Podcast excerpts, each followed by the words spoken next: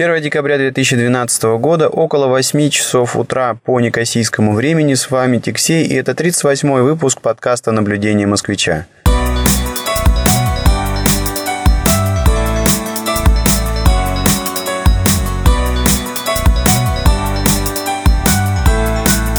Когда записывал вступление к этому подкасту, понял, что уже наступила зима. И можно всех поздравить с этим событием. Хотя, конечно, а, по Судя по Кипру, зима, она заметна только лишь в том, что здесь, наоборот, все начинает зеленеть, появляется больше травки, больше цветов. Ну вот скоро уже должны пойти мандарины, грейпфруты и прочие цитрусовые. То есть э, тут э, под зимой с точки зрения агрикультуры понимается наоборот э, сезон, в то время как лето, особенно июль и август, вот это вот самые такие неприятные для выращивания чего бы ни было на Кипре месяца. Записываюсь я сегодня в таких полевых условиях, которые должны стать более или менее стандартными на какой-то промежуток времени. То есть пишусь я конкретно вот прям вот в поле, которое находится рядом с местом, где мой сын занимается своими занятиями по развитию речи. На поле, должен вам сказать, э, по сравнению с прошлым моим а, подкастом. То есть вот ровно точно так же неделю назад я здесь был и записывался. А появились первые ростки. Такие уже, может быть, сантиметров по 10. Но это поле уже не выглядит как просто вспаханная земля, а, пожалуй, уже даже полностью такое стало зеленоватого цвета. Ну и вот сейчас тут а, блестит роса на всей этой взошедшей травке. А может быть, даже у нас с утреца прошел небольшой дождичек. Вообще, конечно, ночка у нас сегодня на Кипре, особенно в Никосии, была не из приятных. И связано это с тем, что, похоже, в очередной раз прилетело облако пыли из откуда-то из пустынь, из, возможно, Египта или Израиля, в общем, откуда-то с тех а, направлений. И ночью было очень пыльно, но под утро вроде бы всю, а, всю эту пыль а, сдуло. Я с утра, когда вышел на балкон, уже видел, что Никосия, в принципе, стоит под чистым небом, в то время как вот э, вдали а, горы, Карпасия. Если посмотрите на карте, то замечательно увидите, что это горы, которые ближе к Турции и, собственно говоря, не находятся на турецкой части Кипра. А, были практически незаметно, стояли в каком-то таком облаке, и характерный был а, такой цвет у этого облака, а, желтовато-коричневый, что-то такое. Но обычно это говорит о том, что облик, облако это было полевое. Ощущение, конечно, не из приятных, когда находишься в этом облаке. Все люди реагируют по-разному. Но у меня, например, начинается реакция похожая на аллергическую. То есть э, начинает э, течь очень сильно из носа. Ну, просто непрерывно э, чихаешь, ходишь с салфеткой, ничего с этим поделать не можешь. Так как симптомы похожи на аллергические, я поначалу даже пытался а, ну, их убирать каким-нибудь кларитином или какими-то другими средствами, которые я пользую при аллергии, но не помогает. То есть сколько там этих э, таблеток не ешь, все равно течет. И происходит это, похоже, не из-за аллергии, а просто из-за большого количества пыли в воздухе. Радует одно, что события это такие не очень частые на Кипре, не очень частые, так может быть в год там раз 3-4 случается, когда уж ну прям так совсем накрывает. Но, к сожалению, у ях это случается. Кстати, достаточно интересно, почему, почему вот эта вот пыль все-таки с пустынь через море умудряется долетать до острова. Я где-то в журнале читал статью, что Вообще, если следовать э, классической ньютоновской механикой, эта пыль а, не могла бы вообще, в принципе, улетать на такие далекие расстояния из-за того, что она достаточно тяжелая. Но есть же такая еще вещь, как э, магнитные поля у нашей планеты. И, как я понял, значит, э, вот облако пыли облако пыли может долететь вот так через э, море, а, допустим, от Египта к Кипру, когда определенным образом что-то происходит с, ну, во-первых, магнитным полем Земли, и, во-вторых, э, ну, необходимо, чтобы как-то вот так вот сложились обстоятельства, чтобы вот пыль внутри этого облака определенным образом поляризовалась в поле магнитного ну, в электромагнитном поле нашей Земли. И тогда, значит, вот удерживаемые в воздухе именно вот этим полем, пыль может улетать на очень и очень далекие дистанции. Это вот, конечно, такой очень классный пример а, в сторону того, что вот, ну, не все можно описать э, классическими подходами. Кстати говоря, об этом было очень много сказано в той книжке, которую я описывал в предыдущем выпуске подкаста, э, книжки про теорию хаоса. Вообще должен сказать, что у нас э, даже в институте был такой предмет, на котором мы исследовали устойчивость а, ваших, э, ну, устойчивость полученных решений. А чем мы там занимались? Ну, можно дать, наверное, вот такую иллюстрацию. Представьте себе, с одной стороны, а, такую ямку, которая имеет, ну, форму параболы, да, и в этой ямке у вас лежит шарик. А с другой стороны, представьте точно такой же формы, но горку, да, и одно дело, если у вас шарик лежит в ямке, а другое дело, если он стоит на вершине э, вот, горки. Значит, э, в первом случае э, у нас, если там шарик, допустим, толкнуть, то, вернее как, то есть если его выставить, выставить ровно в центр этой ямки, то шарик у нас будет покоиться. Да? То есть ну, вот существует такое там положение, равновесие, а, и в нем вот шарик будет себе лежать на дне ямки и никуда двигаться не будет. Точно такая же точка существует и на горке. То есть на самую вершину, если аккуратно выставить шарик, то, в общем, есть, э, есть такая возможность. В общем, можно выставить шарик так на вершине этой горки, что он никуда не скатится, там, ни влево, ни вправо. Ну, а теперь, если мы толкнем шарик в ямке, ну, он туда-сюда поболтается, потом в итоге из-за трения снова встанет в а, нижнюю точку ямки и, в общем, вернется в то положение, в котором был изначально. Ежели вы то же самое сделаете с шариком, который на вершине горки, то он у вас, естественно, скатится с этой горки и укатится куда-нибудь. Так вот, первое решение, оно вроде как вот устойчивым называется – а второй неустойчивым. Вот примерно такими штуками мы занимались в этом курсе.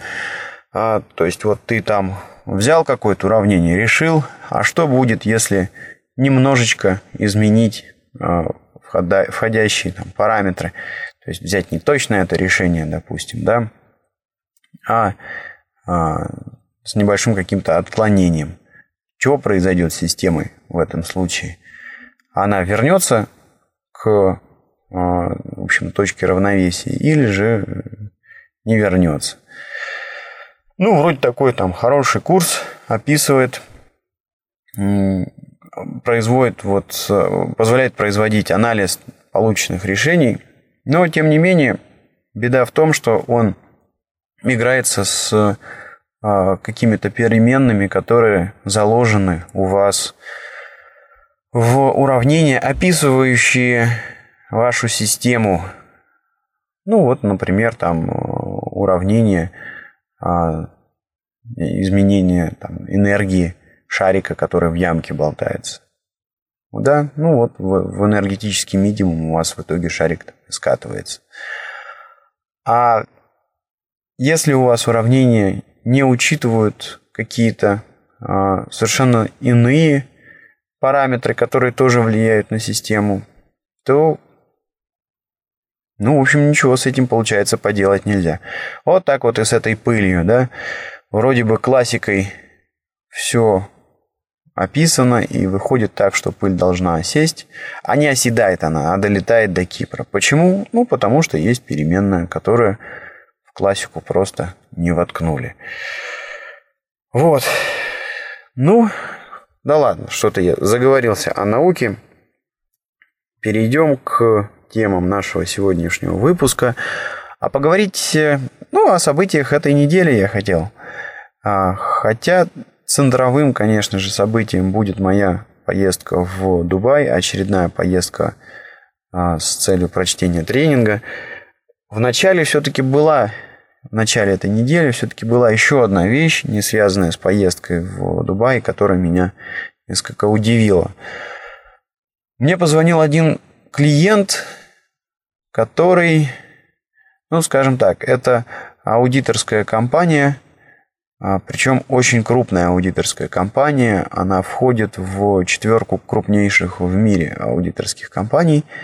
Так вот, позвонил из греческого офиса этой компании человек – и сказал, что он заинтересован в а, нашем софте, но заинтересован он не для того, чтобы а, поставить его себе и как-то прооптимизировать значит, свои, а,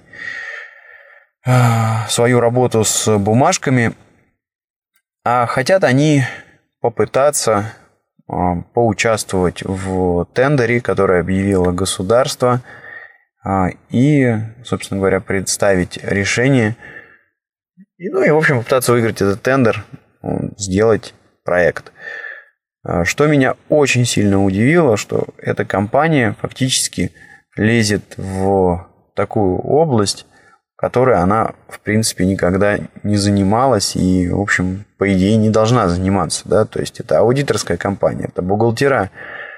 А чего вы лезете в софтварные проекты, начинаете заниматься какой-то интеграцией, интеграцией для государства в том числе.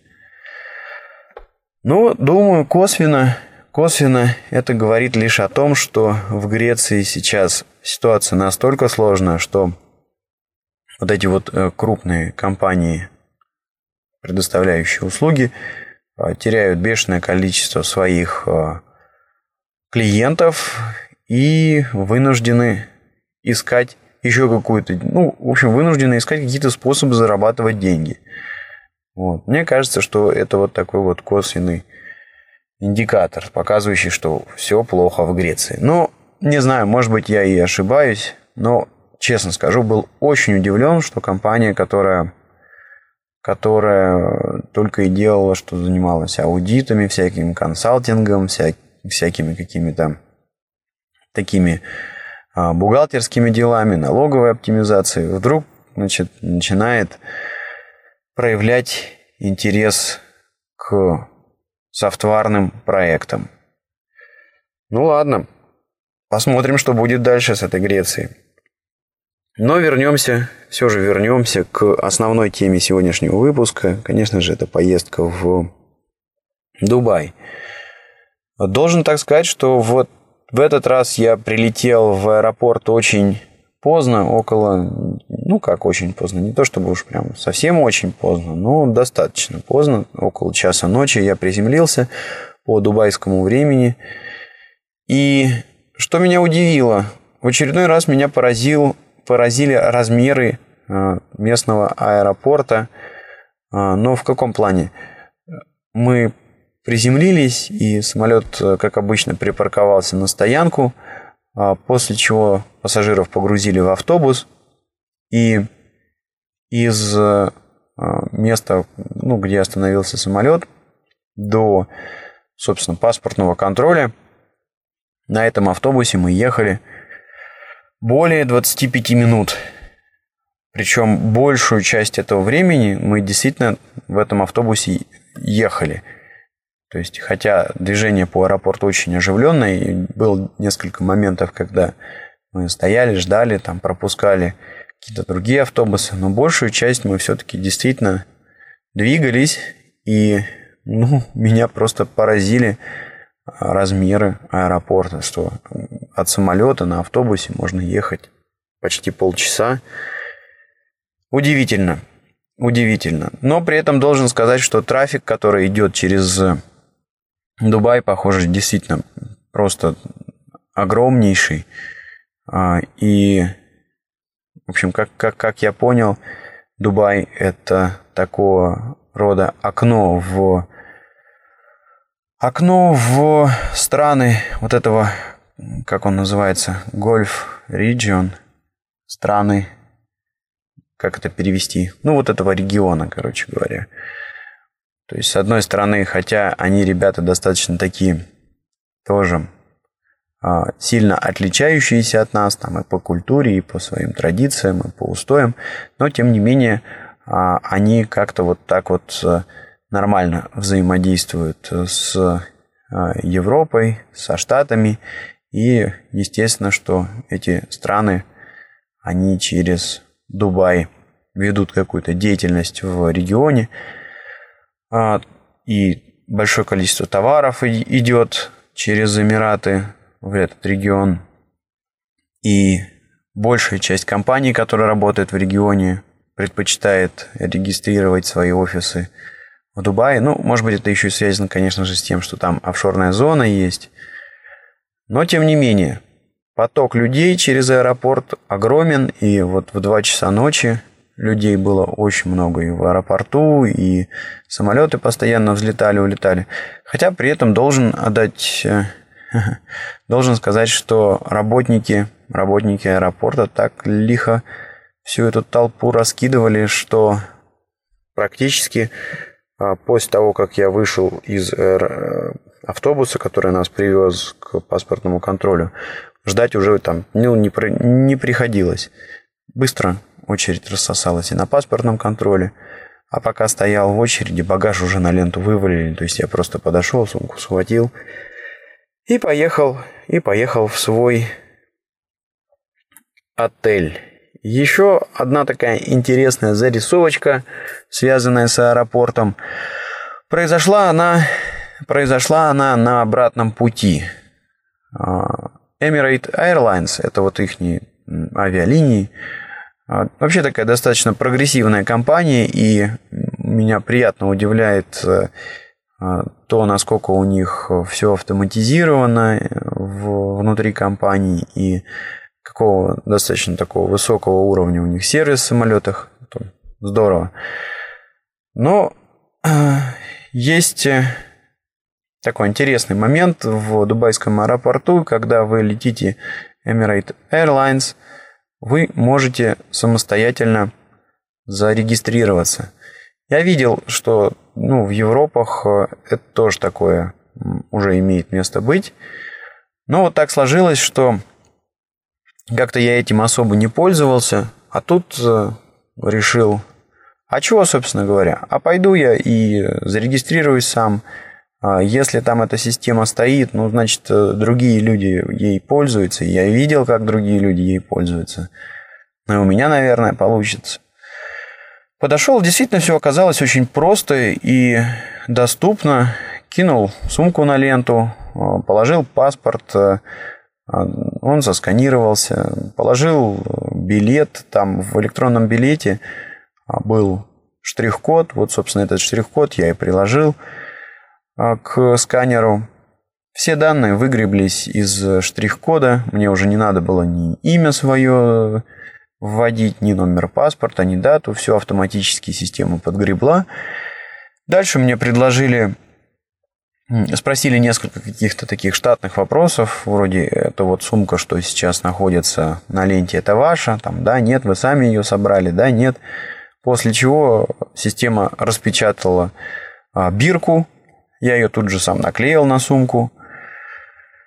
И дальше мне предложили выбрать место, в самолете, после чего я нажал кнопочку ОК и был распечатан мой посадочный талон. Должен сказать, что все произошло очень просто.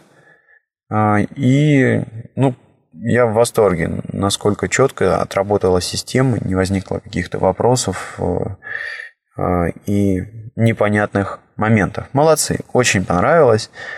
Но что я заметил, что несмотря на то, что было огромное количество вот этих вот автоматических терминалов, они были пустые, не было там никаких э, а, людей, то есть можно было просто взять, подойти там, ну, потыкать на эти кнопочки, разобраться, как система работает за 2 минуты и зарегистрироваться.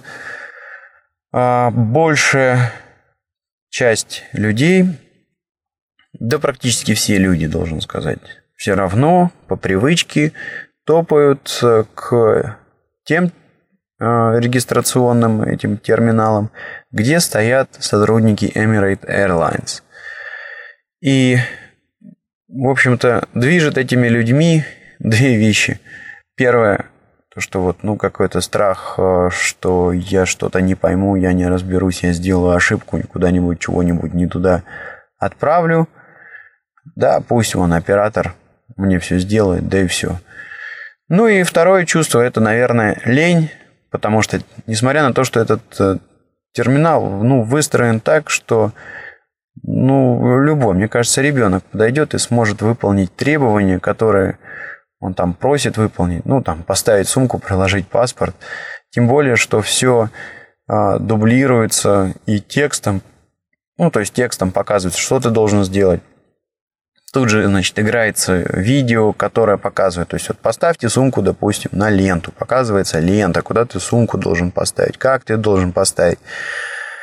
Если приложите паспорт, то ну, вот просто показывает тебе, как раскрывается паспорт, э, как его надо приложить к этому сканеру. То есть ну, настолько детальные инструкции, что мне кажется, там ребенок пятилетний спокойно подойдет и зарегистрируется. Тем не менее, тем не менее, значит, вот людьми движет какой-то этот страх, лень и нежелание изучать чего-то нового. Вот у меня прям перед глазами стоит э, какой-то э, это была русская пара. И а, возле терминалов а, с сотрудниками Emirates Airlines была достаточно, были достаточно большие очереди, там человек может быть по 10 в каждый. А, и идет, значит, вот эта вот пара, и женщина вроде бы хотела сначала подойти к автоматическому терминалу, и муж ей сказал что-то такое, что это self-service. Ну, то есть вы должны сами все сделать, сами зарегистрироваться. Ну, он ей говорит, self-service, это значит, ты сам должен регистрироваться. А зачем нам сам? Нет, нам самим не надо. Пойдем, где оператор. В общем, вот такая вот интересная вещь. Люди Люди не любят учиться, люди не любят э, разбираться с чем-то новым, даже если оно принесет кучу, кучу преимуществ, позволит не стоять в очереди, позволит выбрать место самостоятельно. Нет, все равно, значит, подавляющее большинство людей топают, топают к терминалам с оператором. Должен сказать, что да и я, в общем-то, как-то Э, испытывал некие сомнения, а, но я просто... А, мне кажется, что я какие-то такие моменты по жизни научился отслеживать и а, целенаправленно с ними бороться. То есть я уже знаю это ощущение, как оно у меня внутри происходит видишь что-то новое, что-то непонятное, что-то с чем ты еще не сталкивался, и а, рука тянется, чтобы все сделать по старинке. Ну вот я просто научился в этот момент а, заставлять себя хотя бы попробовать пройти по новому пути. Если бы я, конечно, исключительно своим эмоциям отдавался, то, наверное, я бы точно так же стал в очередь и не тыкал в этот терминал. А тут, ну, смотрю, очередь, ну, ладно, там операторы, да, наверное, лучше туда, чтобы уж надежно все зарегистрировали. Потом, ну, смотрю, ну, ну стоят же для чего-то эти терминалы. Надо попробовать. Пошел попробовал. оказалось не зря. Ну, что могу сказать? С этим, с этим тяжело бороться, а, но надо это делать, потому что вот это любопытство, вот это значит, желание чего-то нового приобрести, научиться, изучить, оно очень часто приводит к тому, что человек набивает шишки, но шишки это же не что иное, как опыт, и иногда есть шанс, что это будет все-таки не шишка, а наоборот у вас что-то получится, и э, получится здорово, может быть даже лучше, чем э, если это вы делали вот по старинке. Следующая зарисовка связана с погодой. Эмираты это что такое? Это пустыня, посреди которой вот эти вот арабы начали строить э, города на деньги, полученные от нефти. Ну, то есть, грубо говоря, там вся страна среди песков, среди пустыни и как-то так. Большую часть э, времени там дикая жара, светит солнце. Ну, должен сказать, что в течение моего получается, почти четырехдневного пребывания в э, Дубае, два из четырех дней шел дождь. Да-да, в пустыне шел дождь. И мне это было, конечно, очень удивительно, потому что... А мне как раз пустыня – это такое место, где дождика не может быть вообще в принципе. Вообще график в Эмиратах у меня был достаточно плотный, если не сказать очень плотный, и практически с 7 утра до где-то, наверное, часу ночи я непрерывно что-то делал, то там лекции какие-то читал, то проекты какие-то дотачивал, то с кем-то встречался. И, конечно, не получилось, ну вообще просто не получилось никуда сходить за а, эту поездку в Эмираты, что-то посмотреть. Но каких-то отрывочных отрывочных впечатлений нахватался. Плюс, ну, конечно, проект, в который я там э, ввязался и с которым я боролся, и, кажется, успешно поборол, он был очень интересен и, в общем, был ни до чего, сидел, э, ковырялся с софтом. Но, тем не менее, значит, э, я сумел сформулировать какое-то такое как бы это сказать-то, описать свое ощущение от пребывания в публичных местах в Эмиратах, таких как, например, я не знаю, бар какой-нибудь или ресторан. Дело в том, что там намешано огромное количество национальностей, много индусов, много арабов, и американцы, и англичане, и черти там знает, кого еще только можно найти. И у всех э, свои какие-то национальные причуды, национальные одежды. Все по-своему выглядят, разные, там, цвет кожи, цвет волос, цвет глаз. В общем, очень, очень сильный замес разнообразных людей, по-разному одетых, э, говорящих на разных языках. И все это, все это создает какое-то такое неповторимое ощущение, когда там вот находишься, не знаю, в баре, например, и, скажем так, я, я его характеризовал для себя как ощущение, как будто ты находишься в Звездных войнах. Если вы помните, особенно в а, старых Звездных войнах, там есть э, совершенно такие шикарные моменты, когда герои попадают э, на какую-нибудь планету и а, заходят в какое-нибудь питейное там заведение или ресторан, и вот там, значит, крутятся, вертятся всякие люди, андроиды, тут же какие-то не пойми какие мутанты э, и так и далее. Вот один в один, один в один ощущение, особенно когда еще видишь вот этих вот арабов, которые одеты в свои вот эти специальные длинные пустынные одежды, ощущение просто усиливается до такой степени, что иногда кажется, что вместо а, какого-нибудь там, я не знаю, планшета или мобильника у меня в кармане должен болтаться какой-нибудь лазерный меч. Ну, вот такое вот забавное ощущение.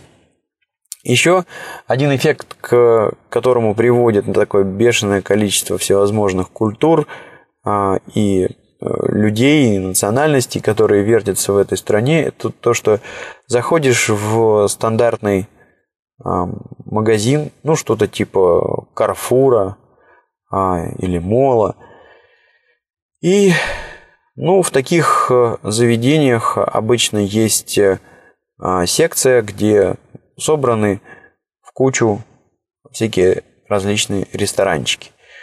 Если в эту секцию пойдешь на Кипре, то увидишь, в общем-то, какой-то такой стандартный набор, а, там пару греческих каких-то заведений, ну и дальше интернациональные, там, Макдональдс, KFC, TGI Fridays, Starbucks. Здесь же меня просто удивило, а, сколько много а, разнообразной кухни, разных заведений было представлено в, вот, в этом месте, в супермаркете, где были собраны все эти рестораны. Там и испанская кухня была, и итальянская, и арабская, и э, какая-то афганская, и вьетнамская, и китайская. То есть у меня, наверное, минут 20 просто ушло на то, чтобы пройти мимо всех этих прилавков и посмотреть, чего, где и как э, а, продается. Ну, это был, по-моему, второй вечер пребывания в Дубае, и, а, в общем, в какой-то момент я понял, что все, хватит, надо оторваться от дисплея и пройтись, хотя бы поужинать. Ну, вот это вот удивило, удивило, и, конечно же, интересно все, и как бы хочется, а, хотелось попробовать различные кухни, но, к сожалению, у меня не получилось, потому что вот всего один раз я туда попал, и в тот единственный раз ознакомился я с меню а, какого-то китайского заведения, ну и должен сказать, очень-очень прилично там замарцевали овощей. Хотя при всем при этом это стоило, ну, не так дорого. Вот, но главное не это. Главное то, что вот э, такая разительная разница, э, такая, такая удивительно сильная разница э, с, казалось бы, аналогичными заведениями в э, Дубае и на Кипре. Следующее впечатление, оно связано с опять же, в какой-то степени едой и выпивкой. А, ну, в общем, мне кажется, что а, вот этот вот а, стереотип, вернее как, мне кажется, что вот существует много стереотипов, а, в которых мы крутимся, которые даже начинаем принимать за правду, а на самом деле, а на самом деле все не так. Простой пример – это вот э, избитое вот это а, мнение, что, ну, в России там по Красной площади медведи ходят, все в валенках, а на балалайках танцуют, попивая водку. А, мне кажется, что, а, ну, по крайней мере, у меня а, существовал такой стереотип, что, ну, вот если человек из Индии, значит, все, корова священное животное, пить нельзя, это вообще против закона. И как-то вот так. Оказалось ничего подобного. Встретил я в этот приезд в Дубае несколько индусов, которые за милую душу поглощали мясо священного животного, запивая его огненной водой. Тут-то я и задумался, что, наверное, наверное, правда-то она а, где-то не там, не в стереотипах, а несколько в ином месте. Ну, как э, в случае с Россией. Хотя валенки, конечно же, у нас нет-нет, да все хоть раз в жизни и носили. И медведей, может быть, где-то в цирке видели. Да и водку, что там говорить, мы, конечно же, пьем. Но не так поголовно и не так часто, как э, об этом думают какие-нибудь, например, американцы. Вот. Но важное тут только то, что не только у них там существуют неверные стереотипы про нас тут, но и у нас тут тоже дофига своих тараканов, и это стоит принимать во внимание. Стоит принимать во внимание. Побывал я во время своего тренинга, да что сказать, побывал. Я просто там непрерывно находился, выезжал я оттуда только переночевать в отель. А в такое интересное место это офшорная зона Джебель Али Фри Зон.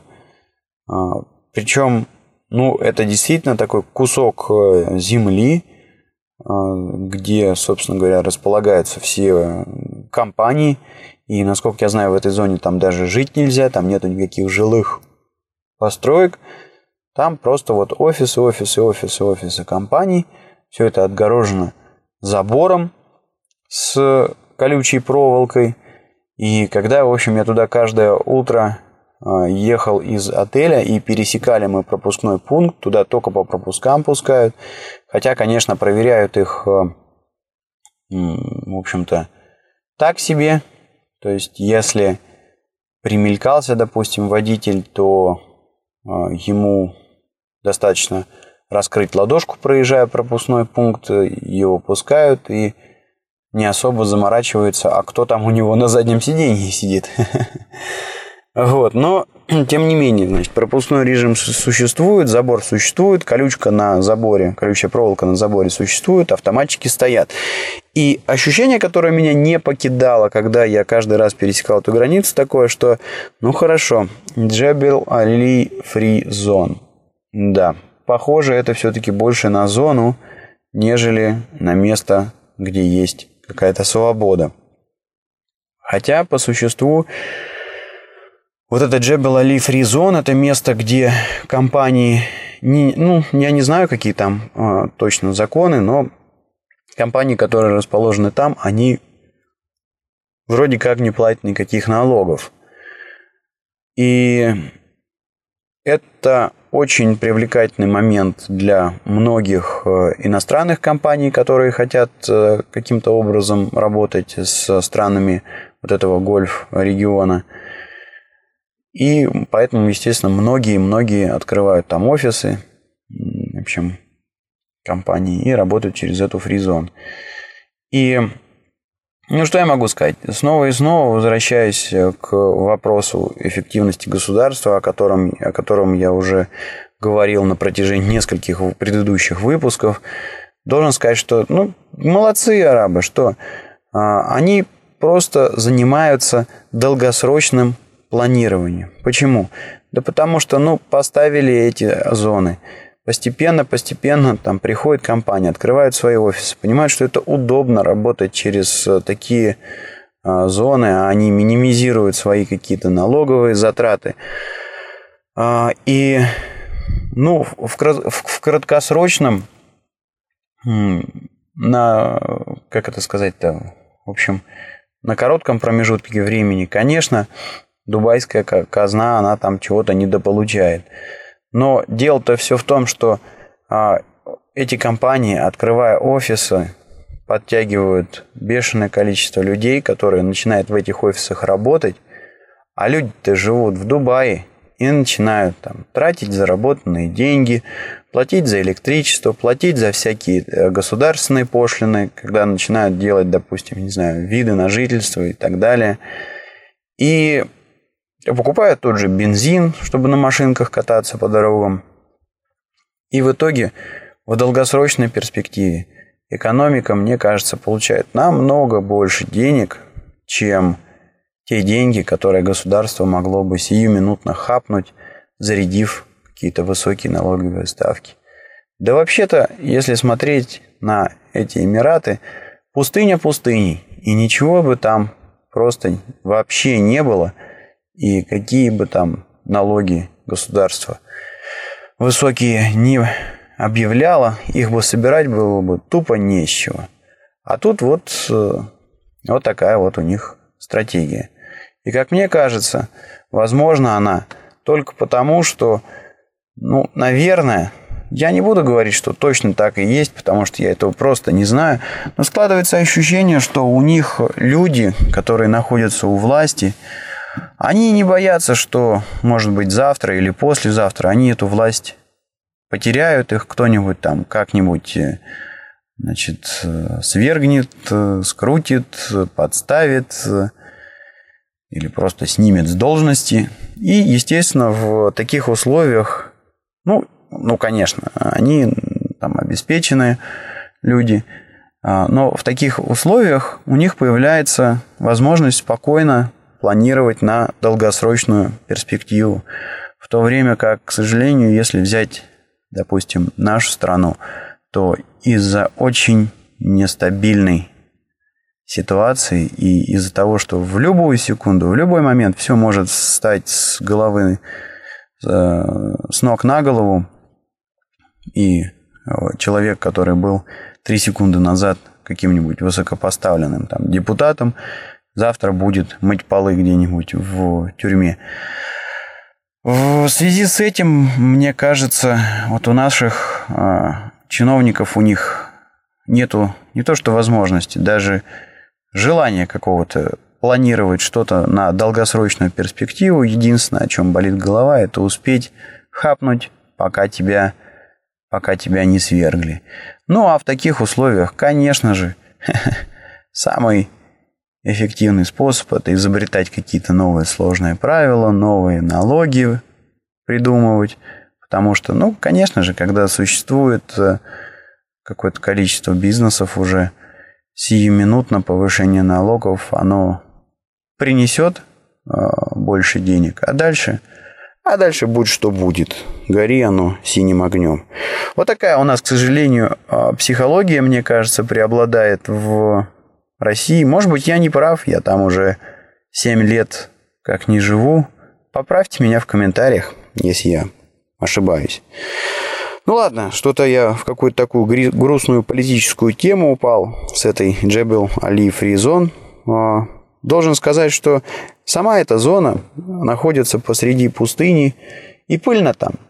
Настолько там пыльно, что большинство работничков, которые там, я не знаю, какие-то вот дорожные работы люди делали, или на пропускных пунктах э, таможенники стояли, они, они были в повязках, э, в марлевых повязках на лице, и, судя по всему, вот именно таким образом они спасались от этой летающей там пыли.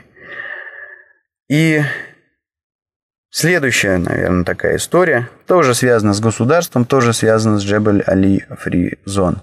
Занимался я там автоматизацией, ну, в рамках своей поездки я а, прочитал тренинг, а, плюс одной логистической, достаточно крупной логистической компании помогал автоматизировать э, захват данных из инвойсов, а, которые в дальнейшем идут на таможню, вот, для того, чтобы там затаможить или растаможить э, товары, отправляемые или получаемые. И вообще, что произошло и почему вдруг эта компания обратилась к нам, почему они там решили в какой-то момент, что все, хватит, невозможно больше эти бумажки ковырять, ковырять вручную.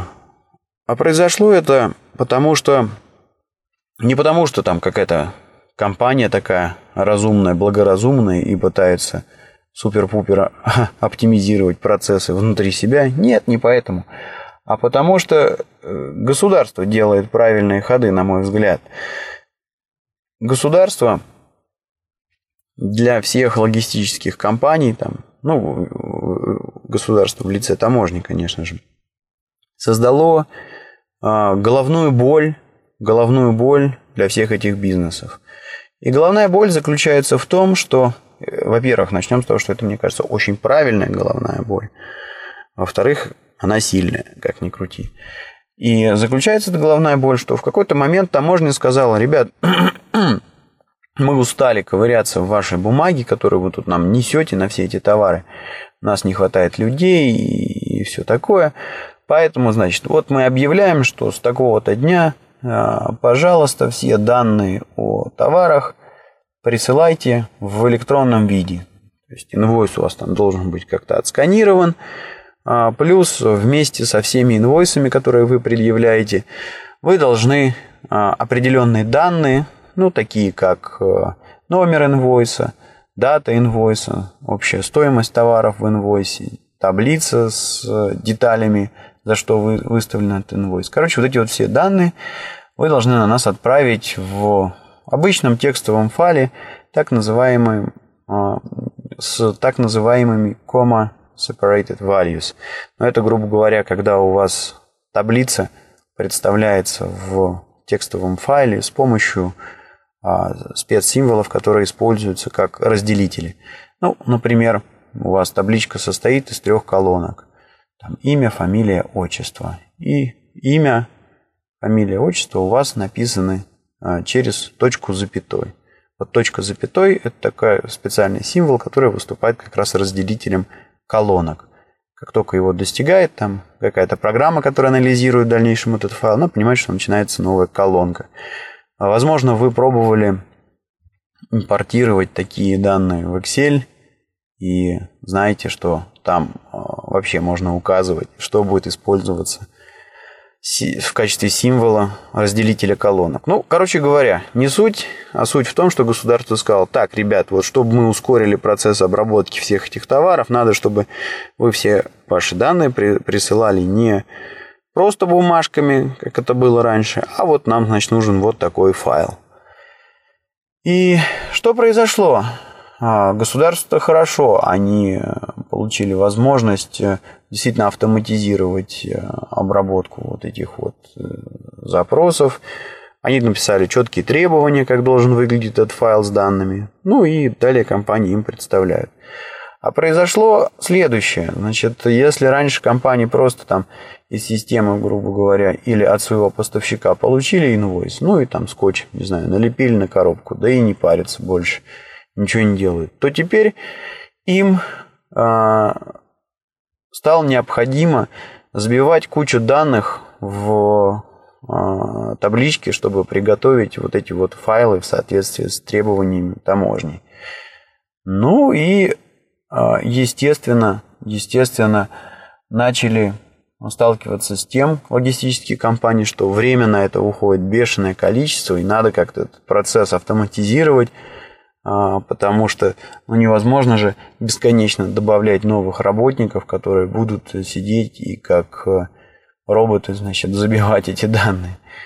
А, ну, начали рыть рынок и в итоге остановились на нашем решении после изучения э, всех предложений от нас, в том числе от э, наших конкурентов, решили идти с нами. Но а, самое-то главное в том, что да, компании вот молодцы, и они начали а, автоматизировать какие-то процессы внутри себя, а, улучшать свою, а, ну скажем так, то, как они работают внутри себя. Но произошло это еще раз и еще раз повторюсь, не потому, что они, значит, э, непрерывно там пытаются улучшиться, а потому что на них государство спустило головную боль и это очень хорошо, и нужно вот брать пример, как, как, как здорово, значит, вот э, раз, поступили в этом случае, на мой взгляд, таможенники.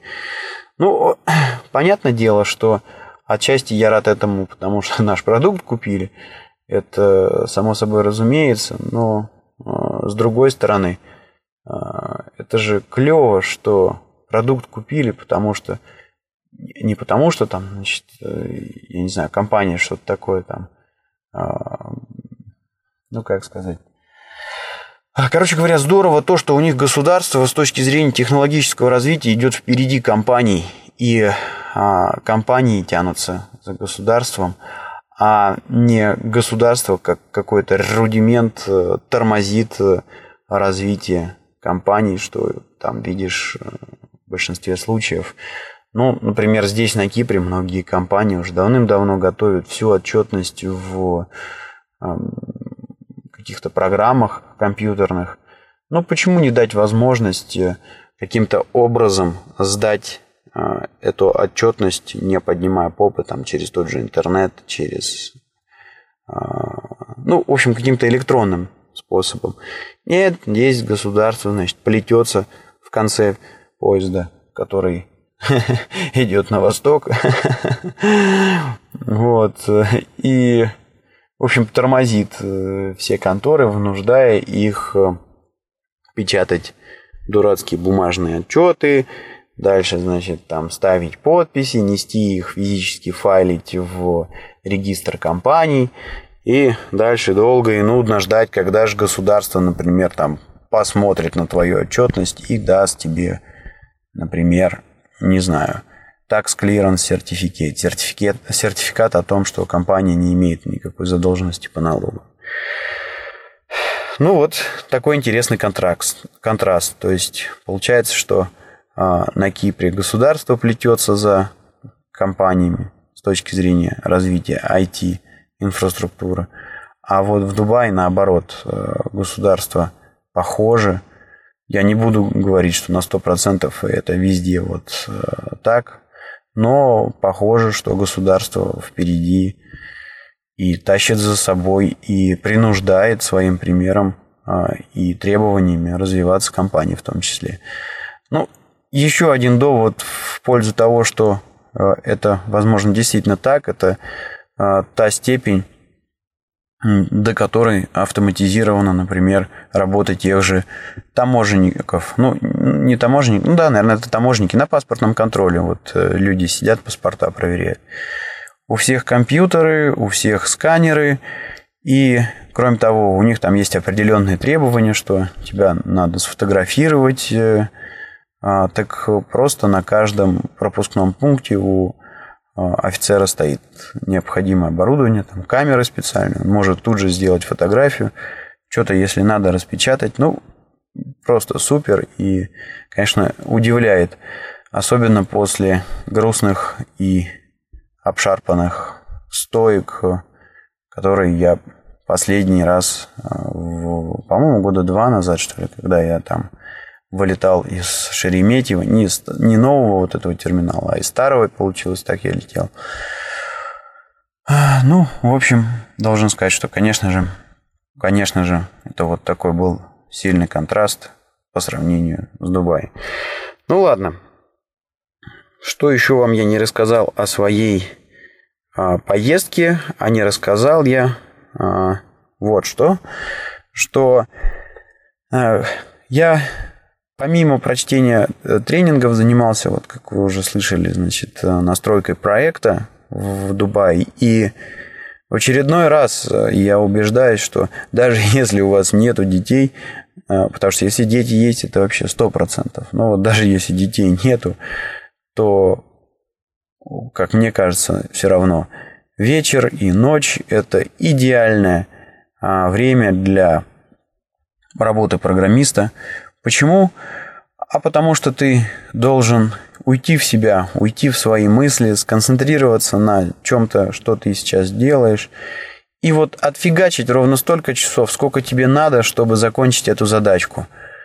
Войти в это состояние очень сложно – а вот выйти или там вывести из него может любая фигня. Там звонок по телефону, кто-то подошел, что-то спросил, кто-то крикнул, кто-то пробежал, кто-то дернул, имейл какой-то пришел. Все, ты вышел из вот этого состояния драйва, в котором ты ну, можешь действительно очень продуктивно работать. И дальше в него войти опять требуется какое-то время. И Ночью вот этих вот раздражителей, которые выводят из этого состояния сознания, что ли, да, их элементарно меньше, если они полностью не отсутствуют, конечно. В то время как днем, к сожалению, к сожалению, непрерывно что-то или кто-то дергает, какие-то звонки, какие-то люди, какие-то встречи. В общем, день это для трепа и суеты, а для настоящей работы по крайней мере, как мне кажется, а, у программиста это вот ночь. И должен сказать, что большую часть работы там, по проекту, по настройке э, там, шаблонов различных, по программированию я сделал именно ночью, когда действительно спокойно а, получилось уйти в себя и там, упав в разработку где-нибудь в часов 10 вечера, очнуться в 4 часа утра, а, ну, вернее, как очнуться, потому что ты там выполнил а, нужную работу, и вот, собственно говоря, потому и очнулся. Но когда очнулся, понял, что уже 4 часа ночи. Ну вот, э, да, к сожалению, к сожалению, э, я а, не знаю, как вот входить в такое состояние днем. Кроме того, если ты и войдешь в такое состояние днем, то а, мне, в общем-то, себе легко представить, насколько это будет сильно раздражать окружающих. Ну, представляете, сидит такой персонаж, и вот он там ушел в свою задачку и не отвечает ни на звонки, ни с кем не разговаривает, игнорирует там пролетающие к нему вопросы, э, какие-то встречи, то есть вот сидит в программе как зомби, да и все. А мне кажется, что вот это будет э, очень сильно раздражать людей. Ну, особенно, вернее, не особенно, а, наверное, тут можно добавить, конечно, какое-то такое исключение, когда контора, например, исключительно программистская, и а, ты сидишь ровно в такой же компании, а, значит, людей, пребывающих в трансе, и тебя это там как бы никак не трогает, и ты сам такой же. Вот, наверное, только вот такое исключение. Хотя, с другой стороны, должен же быть какой-то человек, который координирует работу всех этих э, программистов. И, естественно, э, он будет днем мешать и выводить из этого состояния. И мы снова придем к тому, что идеальное время для работы – это ночь. Ладно, буду, буду закругляться. Пожалуй, это все, что я хотел рассказать о своей поездке и о своих впечатлениях в Эмираты. Вы, наверное, заметили, что э, повествование у меня сегодня было какое-то чересчур размеренное, медленное, может быть, даже где-то. Э, но уж не в защите строго, связано это с тем, что э, за эту неделю я действительно подустал, потому что был в этой э, командировке в очень зажатых сроках. Э, было у меня там всего ничего э, меньше четырех дней, за, которых надо, за которые надо было сделать очень много всего. И поэтому спать там практически не приходилось. То есть, как я уже говорил, день начинался часов в 7-8 утра и заканчивался обычно не раньше часу ночи. А вот, я говорю, в одну ночь я даже практически вообще не спал. Заканчивал проект, вошел вот в это состояние драйва и фигачил до 4 часов утра. Но ничего, результатами поездки я доволен. Лично я доволен очень. Проект там был интересный, студенты были хорошие, хотя двоих я и завалил. Но это неправильно говорить, что завалил. На самом деле завалили они себя сами.